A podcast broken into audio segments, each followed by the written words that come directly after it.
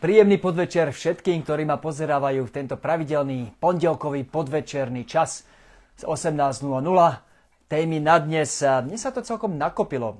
Ďaká najmä pánu Ficovi, ktorý sa celkom rozšupol a hneď viacero vecí na tému mne srdcu blízke, alebo môjmu srdcu blízkej aliancii a Ukrajine otvoril tento týždeň, takže chceme sa venovať pánu Ficovi a tým údajným kauzám, ktoré otvoril na tlačových konferenciách včera a, minulý, myslím, že štvrtok minulého týždňa. Chcem sa venovať trošku zahranično-politickému programu PS, ktorý sme my progresívci predstavili takisto minulý týždeň. A, a nedá sa aspoň krátky, krátko, pár vetami nedotknúť aj tých smutných správ o stave príprav na rekonštrukcie nemocníc Rásochy a Martin, na ktorými, s ktorými vyrukovala táto úradnícka vláda. Takže to je zhruba prehľad veci na dnes.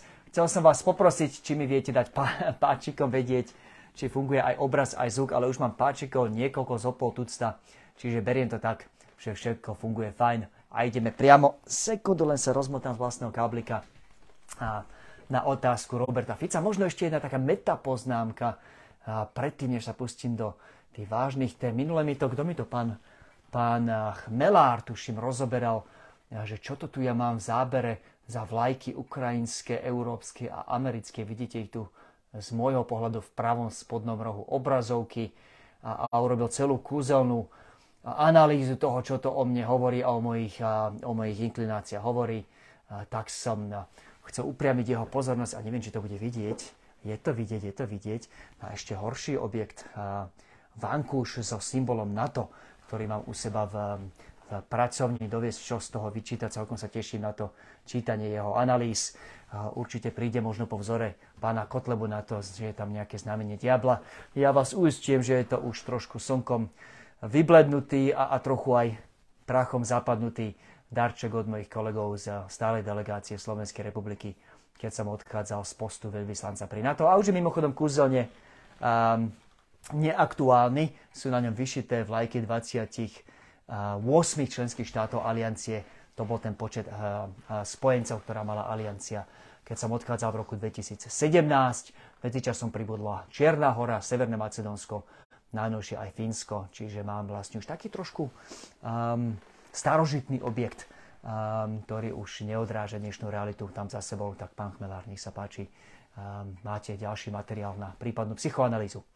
Výborne, poďme k tým už vážnejším témam. Robert Fico, um, priniesol dve bombastické, úžasné, neuveriteľné odhalenia tento týždeň. Prvá, úradníci z ministerstve vnútra, MBU, SIS a, a iných a, organizácií boli na stretnutiach v Bruseli, kde, ako to Robert Fico hovorí, huckali alianciu a huckali Európsku úniu na zásah proti Smeru, aby sa preboha Smer neujal moci po týchto voľbách. A potom to zaduplovali v podstate v podobnom duchu a tlačovou konferenciou včera v čase, keď som bol práve v RTVS s ich podpredsedom, s pánom Blanárom, novou tlačovou konferenciou s ďalšími senzačnými odhaleniami, že na to pripravuje kampaň na ovplyvňovanie výsledku volieb na Slovensku. Zlé, zlé, zlé na to chce nám tu ukradnúť voľby.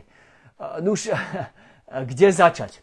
Ospravedlňujem sa možno tým, ktorí ma pozerali včera v RTVS s pánom Blanárom ale nedá mi nezopakovať čo som, to, čo som povedal aj vtedy v, v RTVS.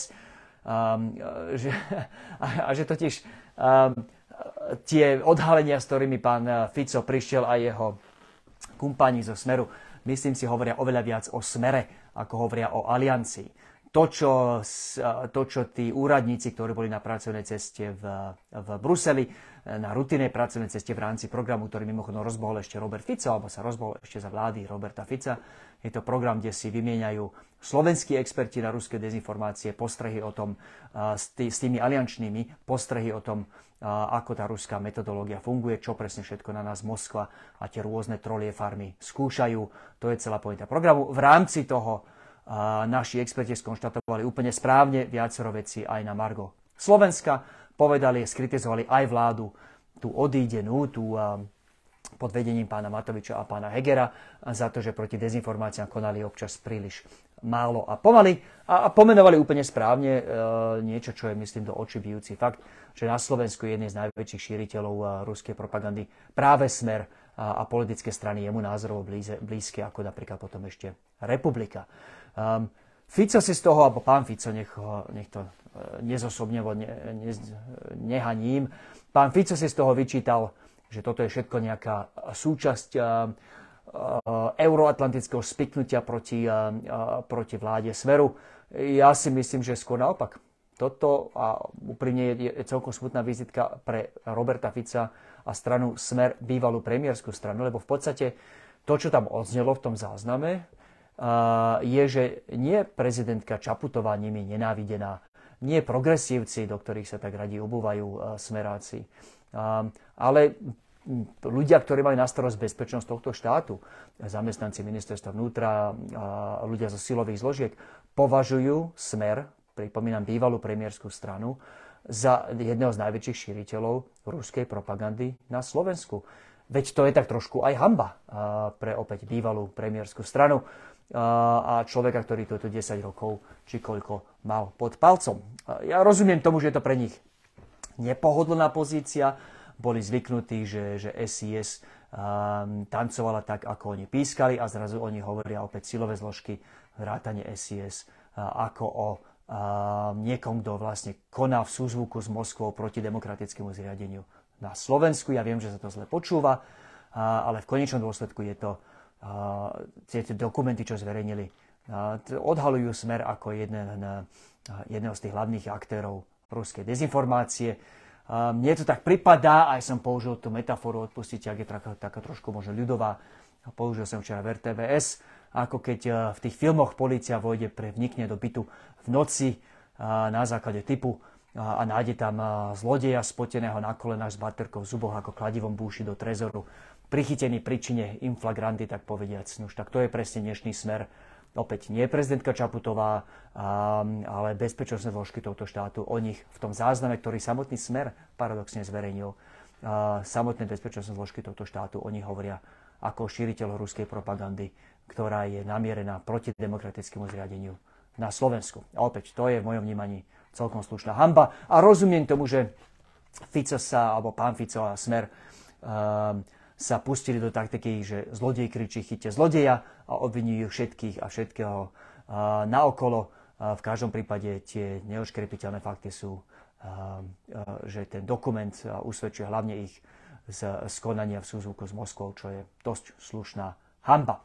To, čo oznelo následne ešte včera, mimo tej cesty úradníkov do, do Bruselu, ešte keď sme pri tých úradníkoch, myslím, že ďalšia dodatočná hamba pre smer je to, že sa takto obúvajú a z fackovacích, fackovacích panákov si robia z ľudí, ktorí za uh, nie veľké peniaze, povedzme si na rovinu, robia pre tento štát a pre verejnú správu. Tie platy o verejnej správe fakt nie sú boh vie aké a je mi fakt ľúto, že ľudia, ktorí sa snažia svoju prácu si robiť čo najlepšie, sú subjektom, pardon, objektom volebnej kampane Smeru, že si z nich Robert Fico robí fackovacích panákov. To je, myslím si, že taká, taká nízka úroveň politiky, na ktorú sme v predošlých kampaniách neklesli. A tiež to hovorí viac o tom, o tom, o tom volebnom štýle a kampaňovom a komunikačnom štýle Roberta Fica než čokoľvek iné. No a čo to odhalil pán Fico uh, včera s obrovskou slávou a vervou? Je ďalší údajný škandál, že sa na to chystá ovplyvňovať kampaňou nejakou z, z koho, kovie koho peňazí uh, výsledok volieb. Uh, to, čo odhalili, je, že, že Aliancia robí niečo, čo robí roky rutine, že sa snaží informovať ľudí o tom, na čo, o, o, o čo na Ukrajine ide. Názov tej kampane podľa tých dokumentov, ktorí sami zverejnili, nemá nič spoločné s voľbami, nemá nič spoločné so smerom. Je to, je to kampaň, ktorá je zameraná na to, aby sa zväčšilo povedomie o tom, o Ukrajine ako takej, o, o tom, čo by boli následky v prípade, že by Ukrajina túto vojnu prehrala. Mimochodom následky aj pre bezpečnosť Slovenskej republiky. Um, a ako toto vedel Robert Fico otočiť v, v útok na, na volebný výsledok, na integritu volieb a, a v zneužitie aliancie v prospech politickej kampane progresívcov či koľko iných, um, to už ako v racionálnom svete celkom zmysel nedáva.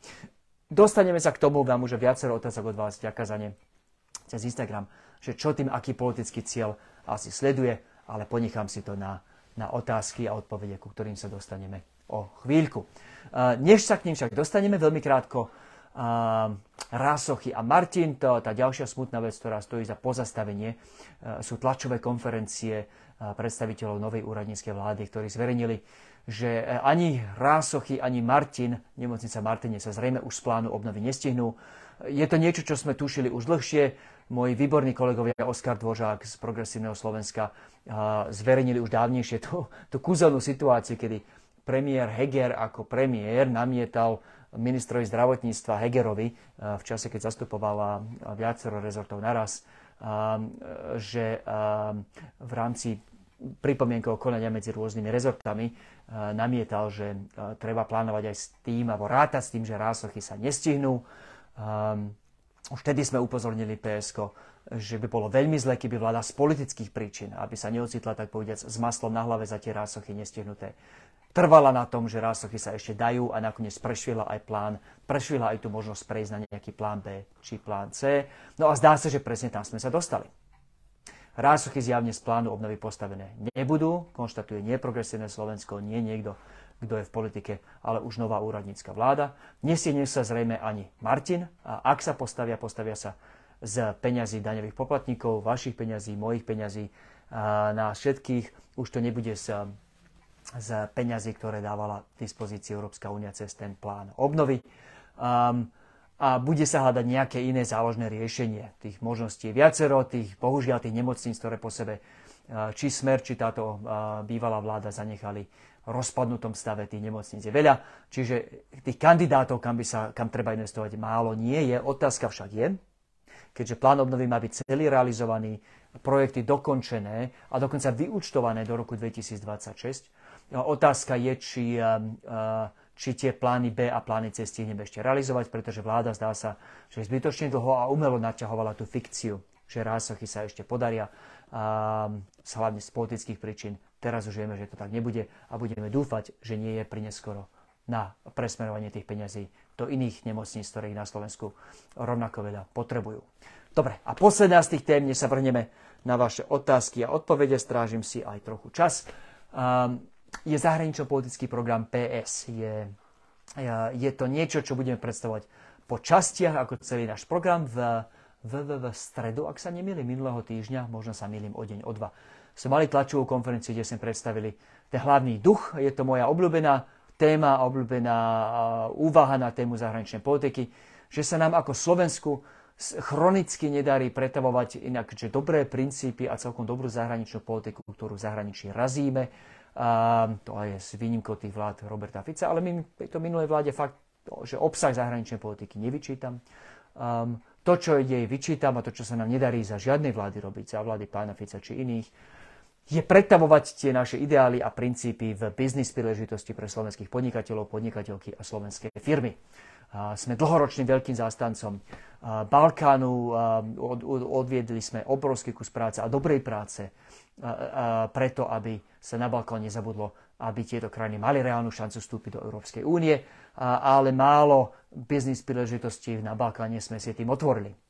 A teraz sa deje niečo podobného na Ukrajine, kde fakt proste, či, sú to tie, či je to tá humanitárna pomoc, ktorú Slovensko poskytuje, tá politická pomoc na pôde Aliancie či Európskej únie za ich členstvo v EÚ či je to tá e, reálna e, vojenská pomoc, ktorú poskytujeme, tie S-300, tie MiG-29.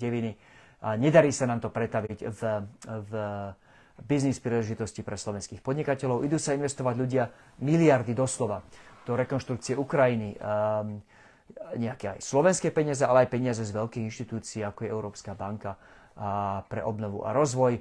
Um, a bohužiaľ, zatiaľ sme v tomto, v, v tomto rozbehnutom vlaku skôr takými v závese. Tá predošlá vláda si aj urobila e, ten prvý krok, zmapovala si, že koľko firiem a či tu je reálny záujem od firiem podielať sa na rekonštrukcii Ukrajiny.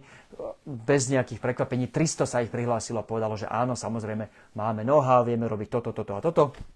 A len tu bohužiaľ už tak trošku skutek utek. Zatiaľ sa, odtiaľ sa v podstate veci nejak nepohli a zatiaľ čo Poľské firmy už dávno opravujú cesty, či nemocnice, či školy v Mikolajeve, ehm, dánske firmy v Lvove tak bohužiaľ tých slovenských, tie príležitosti pre slovenské firmy, alebo slovenské firmy stále len čakajú na tie príležitosti. Čo s tým? Tu chýba úplne jasne trošku väčší drive zo strany tých najvyšších úrovní vlády. Rekonštrukcia Ukrajiny je tak veľká príležitosť biznisová, že by mala byť premiérskou témou, preto ako progresívne Slovensko navrhujeme, aby vznikol po vzore iných krajín, po vzore Česka či Francúzska, koordinátor pre rekonštrukciu Ukrajiny, ktorý bude potom e, nielen, že sa pýtať tých firiem, či majú záujem, ale aj sa ich pýtať, a ako vám vieme pomôcť. A dozvedia sa, lebo my sa s tými firmami aj bavíme, dozvedia sa napríklad, že niektoré potrebujú pôžičky od Exim banky, pretože komerčné banky im na rozšírenie produkcie, aby mohli pomáhať aj na Ukrajine, nevedia požičať. Ukrajina pre komerčné banky často príliš veľké riziko. Exim banka by presne vedela pomôcť. Iné potrebujú poistiť svoje investície, pretože Ukrajina je ešte stále krajinou, ktorá je vo vojne a hoci tá rekonštrukcia samozrejme prebieha v tých bezpečných častiach, nič na Ukrajine je úplne bezpečné a je možné aj, je možné aj, aj to, že tie investície by boli znehodnotené, napadnuté a inak. Čiže poistenie bude dôležité. Iné firmy budú potrebovať jednoducho otvoriť dvere. Naši diplomati, aby prehovorili s predstaviteľmi regionálnych vlád na Ukrajine, či priamo centrálnou vládou a povedali, pozrite sa, máme záujem uchádzať sa o tieto a tieto zákazky Nezabúdajte na slovenské firmy. Tu sú skvelé firmy, ktoré robili tieto a tieto projekty na Slovensku, možno všade po celom svete. Majte ich v merku, tak povediac. Aj túto diplomatickú prácu treba robiť, takto robia iné vlády. To je niečo, čo bohužiaľ tejto predošlej vláde, a, a nehovorím o tých vládach smeru, uniklo. Takže našim cieľom bude klásť dôraz na to, aby tá zahraničná politika fakt nebola len o ideáloch a princípoch, ale aby pracovala diplomácia aj pre nás všetkých, a pretože inak bude vždy vnímaná tá zahraničná politika len ako nejaké také pánske huncúctvo, ktoré nás niečo stojí, ale ne, nemáme z neho žiadnom, v konečnom dôsledku žiaden prospech. Nie je to tak, nemusí to tak byť. Iné krajiny vedia úspešne pretavovať svoje principiálne pozície aj v podnikateľskej príležitosti pre svojich občanov a občianky. A presne toto by bolo byť kľudne úplne v pohode v, v rámci schopnosti aj slovenskej vlády. Rozhodne to bude prioritou pre progresívne Slovensko. Fajn, tým som už vyčerpal svojich zhruba 15-20 minút, ktoré väčšinou venujem úvodu a jednak mám už asi pol tucta otázok. Veľká vďaka za ne od vás. Uh, takže prejdem na to vďaka mojim kolegom a asistentom, ktorí mi ich posielajú aj prekopírovali do SMS-iek nech už nemusím ťukať do toho mobilu. Viacerí z vás, ďakujem za ten feedback, mi hovoríte, že to drganie do mobilu vám vadí, tak už sme prešli na iný systém a moji kolegovia mi kopírujú um, otázky do SMS, ktoré mi chodia na iPad, takže poďme na to. Um, otázky na dnes. Myslím si, a Mário sa pýta, či si myslím, že Robert Fico účelovo zavádza len preto, aby mu to nahralo body na voľby, ktoré sa blížia. Úprimná odpoveď je, Mário, uh, Mário Robert Fico, a tu mu treba dať zapravdu, je génius v upriamovaní pozornosti na samého seba. Veď keď sa nad tým zamyslíte, je, je absurdné, že sa mu podarilo otočiť alebo vytvoriť dojem v časti verejnosti, nielen medzi svojimi priaznecami, ale aj v médiách, že vlastne tu je mocná aliancia 31 členských štátov, ktoré zrazu riešia len to, aby Robert Fico nemusel, nemohol prísť k moci. Ono je to absurdné, keď sa, keď sa nad tým zamyslíte keď trošku spomalíte, Aliancia má 74 rokov, 31 členov. Za tých 74 rokov bolo v tých členských krajinách, nebolo vždy 31, ale v tých členských krajinách prebehlo niekoľko stovák volieb. Ja som to odhadol zhruba na 500 volieb, ktoré prebehli v, v tých členských krajinách od vzniku Aliancie v 49. Neviem o jednom jedinom prípade, kedy by Aliancia zaintervenovala v prospech či v neprospech jednej alebo druhej strany. To sa dialo, to platí aj na časy kedy bolo napríklad v Turecku dva vojenské prevraty, kedy v Portugalsku dlhé roky vládol diktátor Salazar, ani vtedy aliancia nezaintervenovala. Čiže tá predstava, že teraz sa v aliancie chystá nejaký tým ľudí, ktorí idú pomáhať či demokratom, či ja neviem komu, aby preboha Robert Fico neprišiel k moci, je úspevná pre všetkých z nás, ktorí sa len trošku v aliancii vyznáme. Aliancia nemá žiadne také práva, právomoci, nástroje ani nikoho iného. Má doslova zo pár ľudí v divízii pre verejnú diplomáciu, ktorí sledujú ruskú dezinformáciu všeobecne, trendy, ako sa šíri, kto ju šíri a tak ďalej. Týmto končí. A, a, a ne, treba ako priznať, že Robert Fico má v tomto geniálny talent. Zrazu sa mu podarilo otvoriť tému, ktorá je absurdná meritorne, ale, ale že tu smrteľne vážne debatujeme ja včera v RTVS hodinu a čaká ma ďalšie vystúpenie mimochodom v teatri v stredu s pánom Takáčom, podpredsedom Smeru, pardon, členom Smeru, ktorý bude predpokladám takisto celé o tom, ako tu aliancia ubližuje pánu Ficovi a jeho partii. Uistím vás, aliancia žiadne také ambície nemá. Pán Fico nie je taký dôležitý, Smer nie je taký dôležitý, aby kvôli nemu aliancia porušovala svoje vlastné vnútorné pravidlá a budovala nejaké týmy na zásah proti Ficovi. Nič takého sa nedeje. Áno, spojenci sa ma pýtajú, ľudia, čo sledujú politiku, sa ma pýtajú aj za, na nedávnom Globseku, ktorý jeden z vás pred chvíľkou spomenul v tých komentároch, ďaká za ne. Um, ľudia sa ma pýtajú na konferencii Globsek, Tomáš, je možné, že Fico sa vráti k moci? Hovorím, je to, áno, je to veľmi možné, dokonca vidie v prieskumoch. Um, a, a tá ďalšia otázka nie je, aha, fíha, čiže máme spustiť tú tajnú misiu aliancie, lebo žiadna taká tajná misia, ani také kapacity nie sú. To, čo väčšinou povedia je, hm, to je blbé, alebo moja obľúbená odpoveď, ktorú počúvam, Tomáš, urob s tým niečo. Na čím vždy poviem, ďakujem, veď čo si asi myslíte, že posledné 3 roky v politike robím. Ale v každom prípade je kúzelné, že Robert Fico a je pozoruhodné, že Robert Fico vie otočiť uh, takéto absurdné témy uh, v, v niečo, čo v, v hypotézu a vo fantáziu, ktorá ho dáva do stredu pozornosti celého sveta. Um, a možno to správne riešenie je nevenovať mu až takú veľkú pozornosť. To je niečo, čo sa pýtam aj redaktorov médií, keď s nimi hovorím úprimne. Pýtam sa ich, Keby vám niekto na hodine zemepisu nastrelil, že Zem je plochá a chcel po vás, aby ste vážne debatovali, debatovali by ste mu? Alebo by, debatovali by ste, alebo by ste odkázali učiteľovi, nie, toto je hlúposť, prepačte, je niekoľko sto rokov dokázané eh, milión, milión rôznymi spôsobmi, že Zem plocha nie je, že guľatá. A, a prosím, nebavme sa vôbec o tom a poďme sa baviť o niečom užitočnom. Možno toto by bola lepšia odpoveď, eh, najlepšia odpoveď na pána Fica a jeho nezmysly o aliancii. Fajn, Tík, pozerám sa dolu do iPadu, prechádzam už na ďalšie vaše otázky. Matej mi píše, zastavte ho už prosím, Fican, už tu som, um, to je presne z tej kategórie. Matej, e, vďaka, snažíme sa. Bojoval som s uh, pánom Blanárom, podpredsedom parlamentu a, a poslancom Smeru hodinu v RTVS a vyvracať tieto nezmysly. Čaká ma ďalšia taká diskusia v stredu s pánom Takáčom. Takže Matej, ďakujem za to pozbudenie. Robím, čo sa dá. Uh, Zuzana sa pýta, či sa môže stať, že sa volebné lístky zo zahraničia stratia a bude sa dohľadať aj na tieto hlasy. Zuzana, dobrá otázka a vďaka, že pripomínate v týchto live streamoch uh, tú tému možnosti voľby zo zahraničia. Ako ste si všimli, voľby ešte neboli vyhlásené. Predseda parlamentu Boris Kolár sa pohrával s ideou, že vyhlási už niekedy minulý týždeň, nakoniec tak neurobil. Ehm, a samozrejme ten proces ehm, vydávania volebných lístkov a tak ďalej sa rozbehne až dňom vyhlásenia volieb, čo sa ešte nestalo. O možnosti, že by volebné lístky zo zahraničia boli ukradnuté, zmiznuté, čokoľvek iné, neviem. Je to niečo, čo, na čo sa viem spýtať mojich kolegov, ktorí to riešia a opýtať sa ich, že aké sú tie mechanizmy preto, aby sa tá integrita voľby zo zahraničia uchránila a, a kľudne potom odpoviem, a poprosím mojich asistentov poznačiť mi a pripomenúť mi, a kľudne potom odpoviem v tej diskusii pod týmto live streamom.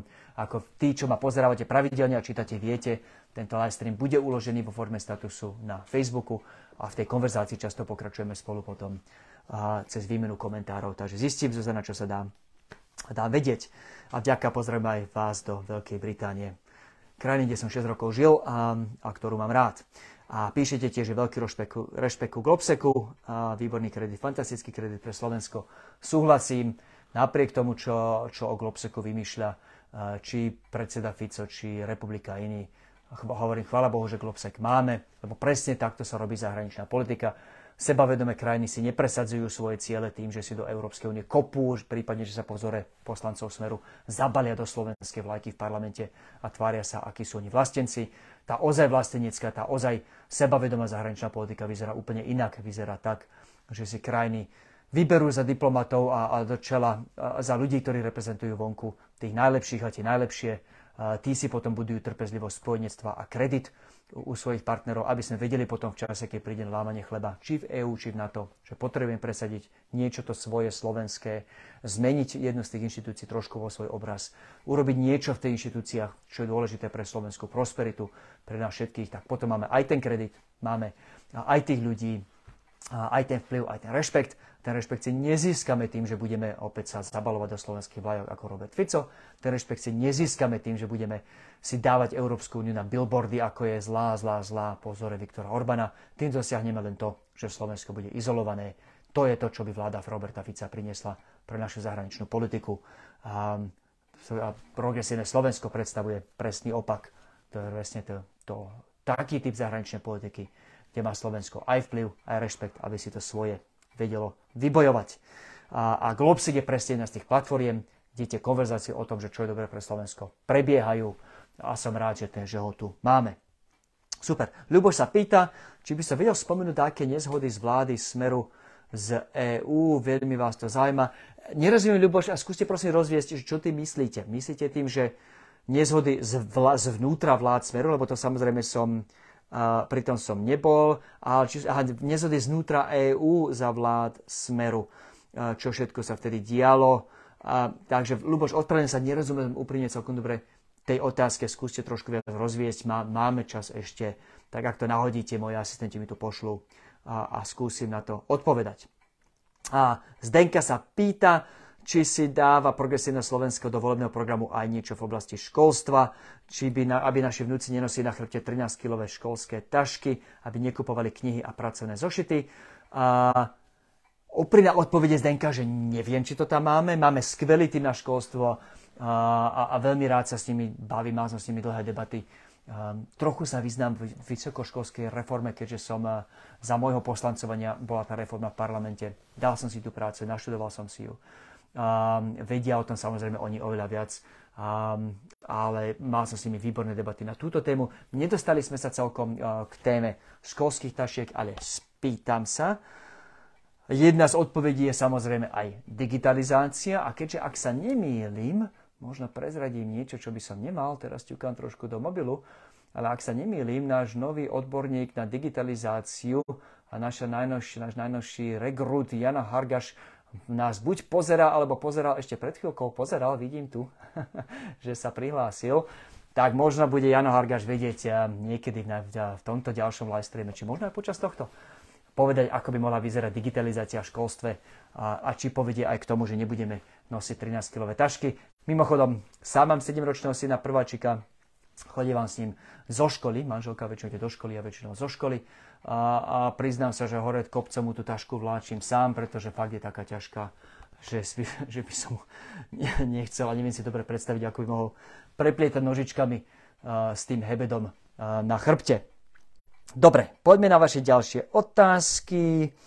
Martin hovorí, to je skôr konštatovanie, že Fico hovorí vždy to, čo chcú počuť jeho voliči. Súhlasím, áno, veľa z tohto, čo, uh, čo odznelo od, od Roberta Fica, tie nezmysly o tom, ako aliancia ide zasahovať v prípade našich volieb a o tom, ako tu aliancia masíruje mozgy a, a vplyvovými operáciami tu rozhoduje v, v prospech Ameriky. Sú veci, ktoré, ktoré Fico vlastne len tak trošku že amplifikuje z tých pokutných kútov internetu, z tých, z tých rôznych, z to v podstate hoaxy, ktoré možno ani nevynašiel on sám, len im dáva ten extra priestor a váhu, ktorú ako trojnásobný premiér im dáva a o to väčšia hamba on predsa vie, uh, že, že uh, um, dáme ako národ na autority. Je to úplne normálne, prirodzené.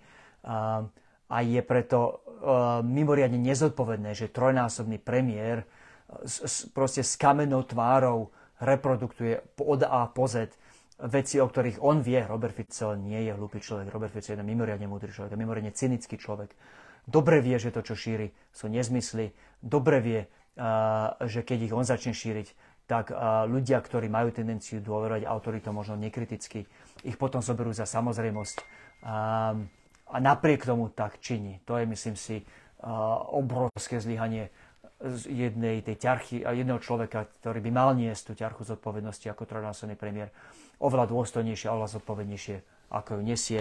Hamba mu, že sa nechal zapožičať, tak povediac tým najhorším, tomu najhoršiemu, čo v politike je. Pardon, je. Robert sa ma pýta, no, dobrá otázka na telo, Robert. Či som za 3 hodiny telesnej odpovede? Áno, hlasoval som za. Využil som ako športovec a niekto, kto celý, celú mladosť aktívne pretekal. Um, využil som tú možnosť hlasovať podľa vlastného vedomia a svedomia a priznám sa, že, že uh, náš odborný tým z toho nebol nadšený a, v, a rozumiem to ich postoju. Boli tu reálne diskusie, ktoré som zobral smrteľne vážne o tom, že či tie školy majú tie kapacity, prípadne nemajú.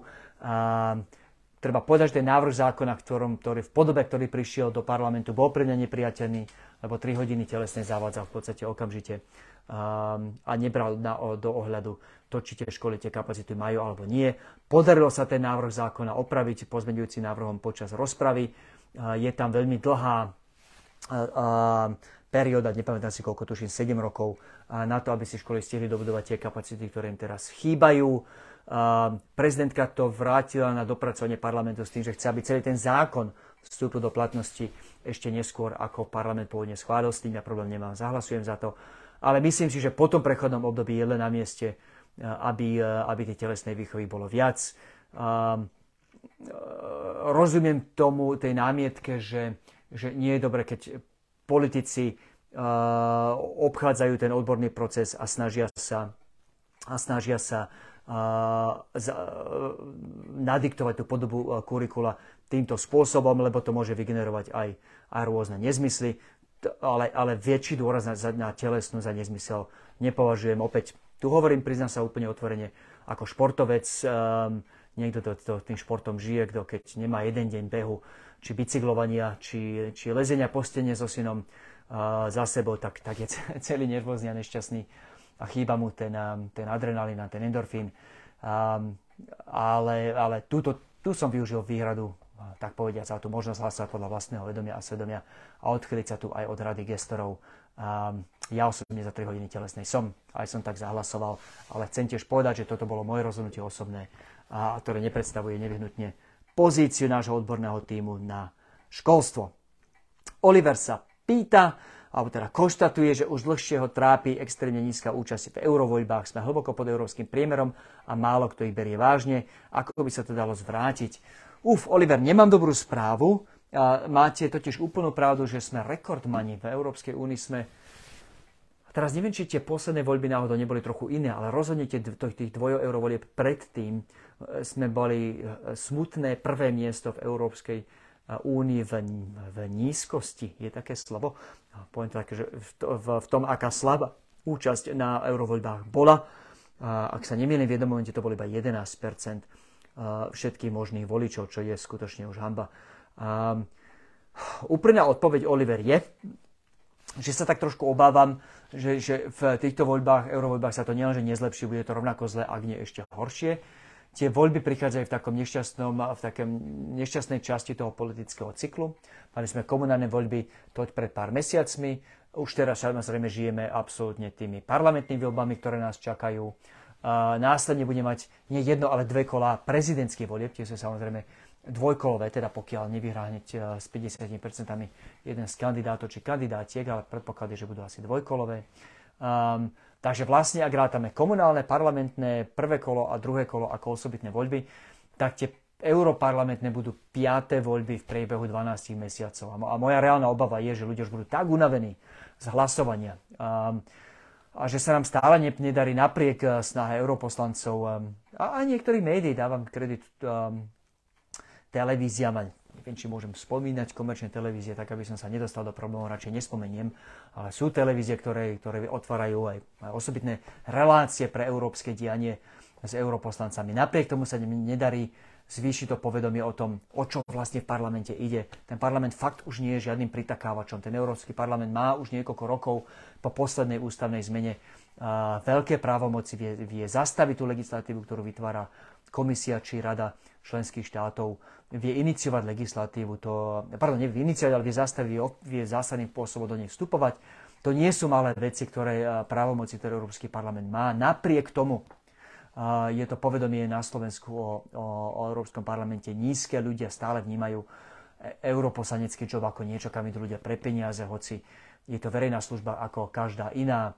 A, a moja obava, Oliver, je, nemám dobrú správu, že tieto európske voľby budú asi, asi, uh, asi uh, možno najnižšie. Chcem, alebo teda účasť nich bude možno najnižšia, ako sme kedy mali, vzhľadom na to, že to budú 5. voľby za 12 mesiacov.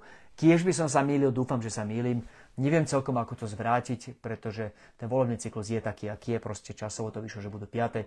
A Európska únia samozrejme nebude kvôli nám tie voľby posúvať, rovnako my nemôžeme posúvať prezidentské voľby. A tie už sú tiež vytesané do kameňa. Dobre, a Ľubo sa pýta, veľká vďaka Ľubo, že ste to spresnili. Takže tá otázka na Roberta Fica a EU a Slovenskom, tá otázka je, že čo je, že za vlády Smeru a Roberta Fica, aké boli uh, zdroje nezhod medzi EÚ a Slovenskom a či to boli aj migračné kvóty, tak zobrali ste mi z úst to, čo som sa vypichnúť ako prvé. Samozrejme, ten najväčší rozdiel bol s migračnými kvótami, z ktorých si Robert Fico, a nielen Robert Fico, a Viktor Orbán, aj vtedajšia vláda v Poľsku, urobili samozrejme kampaňovú tému. Ja s nimi súhlasím v merite do, v tom zmysle, že je úplne normálne, samozrejme, že, že každý štát by mal mať plnú kontrolu nad vlastnými hranicami a, a preto samozrejme plne podporujem kroky či v rámci krajiny, či v rámci Európskej únie, ako vytvorenie tej pohraničnej stráže EÚ, ktoré vedú k posilneniu našej schopnosti si tie vlastné hranice ustrážiť.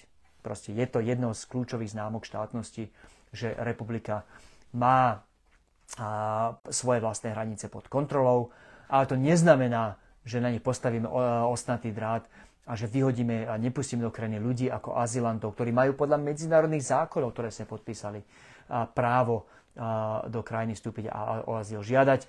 Takisto je ekonomicky nezmyslom vyhadzovať všetkých ekonomických migrantov, pretože naša ekonomika ich potrebuje.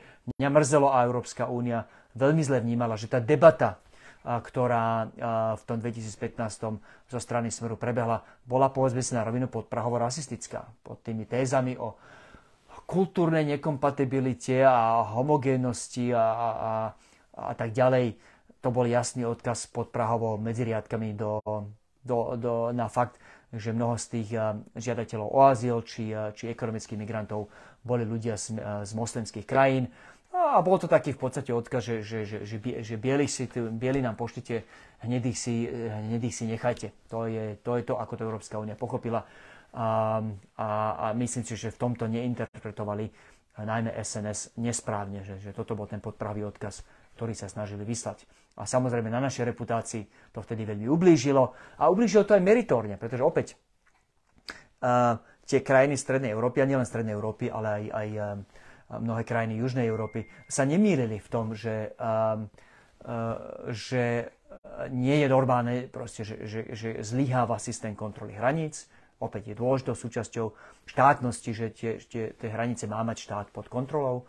Lenže tento argument sme si oslabili tým, že sme ho zabalili do jazyka, ktorý bol podprahol rasistický a, a tým pádom sme sami seba to trošku vyfalovali a diskreditovali v očiach mnohých našich spojencov v Európskej únii, ktorých podporu sme potrebovali. Takto sa zahraničná politika nerobí. Dobre, a teraz už len možno na záver, lebo čas nám horí jeden, a super, ďaká, že si to navzájom, že sa navzájom v reálnom čase aj fact checkujeme. A, takže Oliver píše, že áno, je to tak, ako som hovoril, boli sme na najnižších priečkách. V roku 2014 bola účasť 13,5 v eurovoľbách, v roku 2019 20, 25. Áno, pamätám si, že trošku stúpla v tých posledných, ale predtým to bolo tých, ja som povedal 11, tak bolo to 13%, je to katastrofálne nízko. Tak či tak. Super.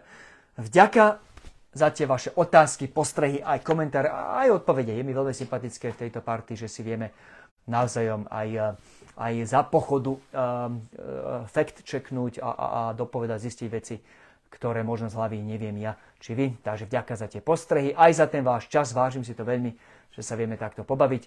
Um, budúci týždeň, čo nás čaká, čo nás čaká. Ešte nebude schôdza parlamentu, tá najbližšia sa začína 13. júna, čiže vlastne budeme sa baviť deň pred ňou. Určite sa pobavíme vtedy už o zákonoch, ktoré boli predložené na ďalšiu schôdzu. Dobrá správa. Um, tých zákonov bude menej, ako na, bolo predložený na majovú schôdzu. Tam bol rekordný počet až 240 a boli tam veci nezmysly za miliardy a miliardy eur. Teraz už väčšina poslancov pochopila jednak, že musia ísť do kampane a nestíhajú sedieť v parlamente. A tá druhá vec je, keď nestihnete zákon predložiť v máji, tak už nestihnete prvé aj druhé čítanie, lebo po júni už sa neplánuje ďalšia riadna schôdza, čiže vlastne už nemá veľký zmysel predkladať zákony, len ako vyslovene také gesto, že, že um, tu je to, čo by som rád prebral, ale reálne to nemá šancu byť prebrané. Takže bude tam skôr uznesenie a tých zákonov je menej. Dostaneme sa k tomu, k tej hitparáde, k tých najlepších aj tých najhorších budúci pondelok. Dostaneme sa k tomu, čo všetko medzičasom opozícia vymyslela či nevymyslela. A nepochybujem o tom, že, že pán Fico nám opäť nahrá na pár debát alebo pár tém na naše debaty medzi nami. A, a samozrejme budem sa ako vždy venovať vašim skvelým otázkam. Takže tak, ďakujem za pozornosť, ďakujem za váš čas a vidíme sa takto presne o týždeň v pondelok o 6.